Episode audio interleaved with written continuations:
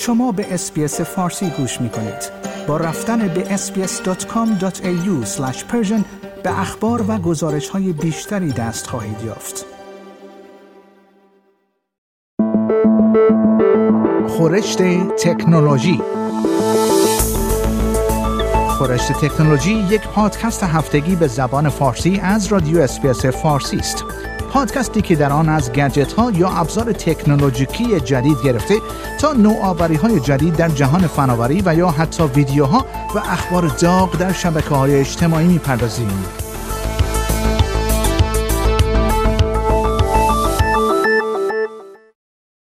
جرایم سایبری در استرالیا همچنان در حال افزایش است زیرا تبهکاران سایبری از تکنیک های پیچیده تری برای کلاهبرداری و باجگیری از خانواده ها، سازمان های دولتی و کسب و کارها در سراسر کشور استفاده می کنند.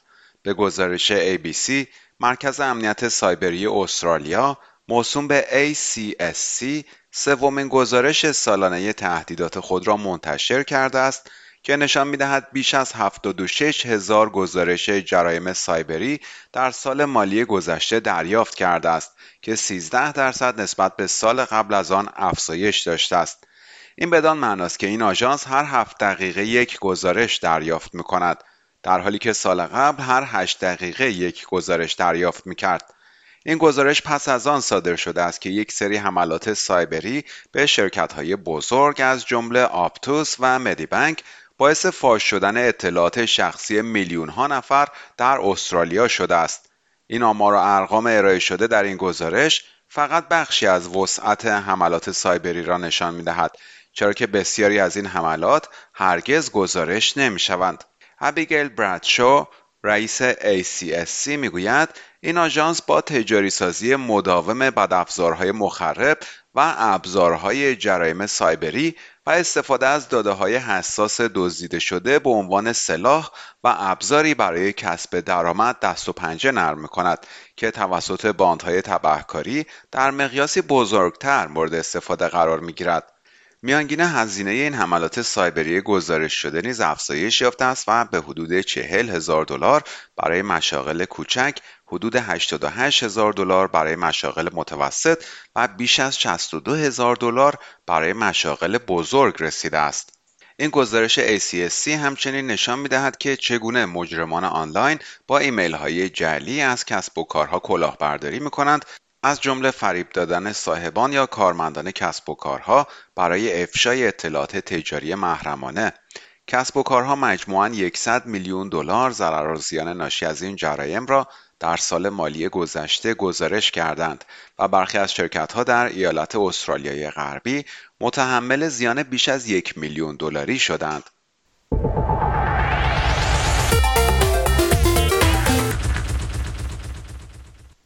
استرالیا برای مقابله با مشکل اعتیاد به قمار از یک سری راهکارهای جدید از جمله تکنولوژی تشخیص چهره و همچنین صدور هشدارهای جدید در تبلیغات مربوط به قمار استفاده خواهد کرد. به گزارش SBS انجمن های نیو ساوت ولز و انجمن های این ایالت اعلام کردند که از سال 2023 برای مبارزه با مشکل قمار از تکنولوژی تشخیص چهره استفاده خواهند کرد. در این تکنولوژی از دوربین های استفاده خواهد شد که می توانند چهره افرادی که در یک برنامه داوطلبانه تحت عنوان self-exclusion scheme ثبت نام کردند را شناسایی کند. در این برنامه افراد به صورت داوطلبانه خود را از قمار در اماکنی مانند هتل‌ها و کلاب‌ها برای مدت حداقل 6 ماه محروم می‌کنند. در حال حاضر در صدها محل در نیو ساوت از این تکنولوژی استفاده می شود ولی پیشنهاد جدیدی که مطرح شده است خواستار به کارگیری این تکنولوژی در تمام اماکن قمار در سراسر این ایالت از سال آینده است. طبق اعلام دولت نیو ساوت ولز در سال مالی 2018 2019 در این ایالت بیش از 172 میلیون دلار صرف شرط بندی های ورزشی شده است.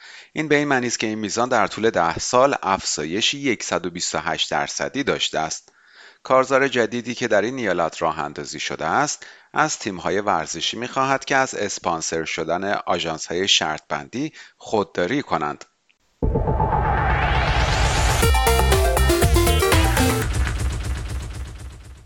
ایلان ماسک پس از خریدن توییتر یک سرویس مبتنی بر پرداخت حق عضویت تحت عنوان توییتر بلو را راه اندازی کرده است.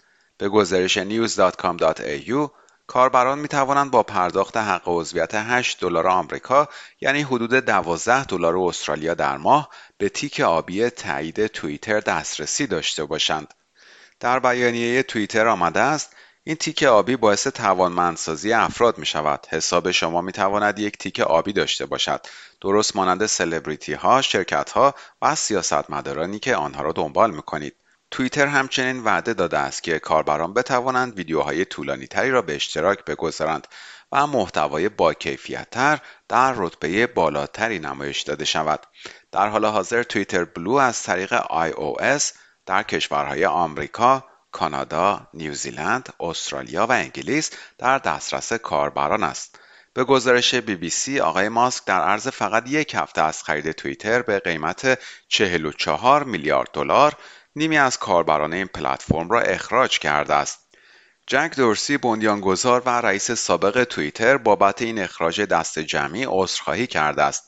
آقای ماسک می‌گوید چاره ای جز این اقدام نداشته چرا که توییتر در حال حاضر روزانه بیش از چهار میلیون دلار ضرر می‌دهد. آقای دورسی در سال 2006 به همراه ایوان ویلیامز، بیز استون و نوا گلاس توییتر را تأسیس کرد. کاهش شدید تعداد کارکنان توییتر این نگرانی را ایجاد کرده است که ممکن است نظارت کافی روی محتوای منتشر شده در این پلتفرم وجود نداشته باشد.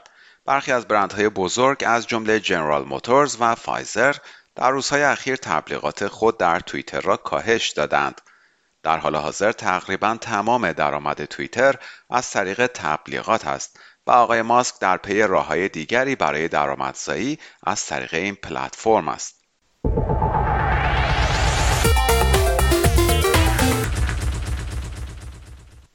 تحقیقات نشان می‌دهد که تقریبا دو میلیارد دلار در دوازده ماه گذشته برای خرید زمین های مجازی هزینه شده است زیرا مردم و شرکت ها برای به دست آوردن جای پای در متاورس رقابت می کنند. برخی از شرکت های بزرگ مانند گوچی و نایک فروشگاه های خود را در متاورس راه اندازی کردند. در طول یک سال گذشته بیش از 36 میلیون نفر از فروشگاه مجازی که گوچی تاون نام دارد بازدید کردند. فروشگاه نایک در متاورس هم در طول 11 ماه گذشته بیش از 25 میلیون بازدید کننده داشته است.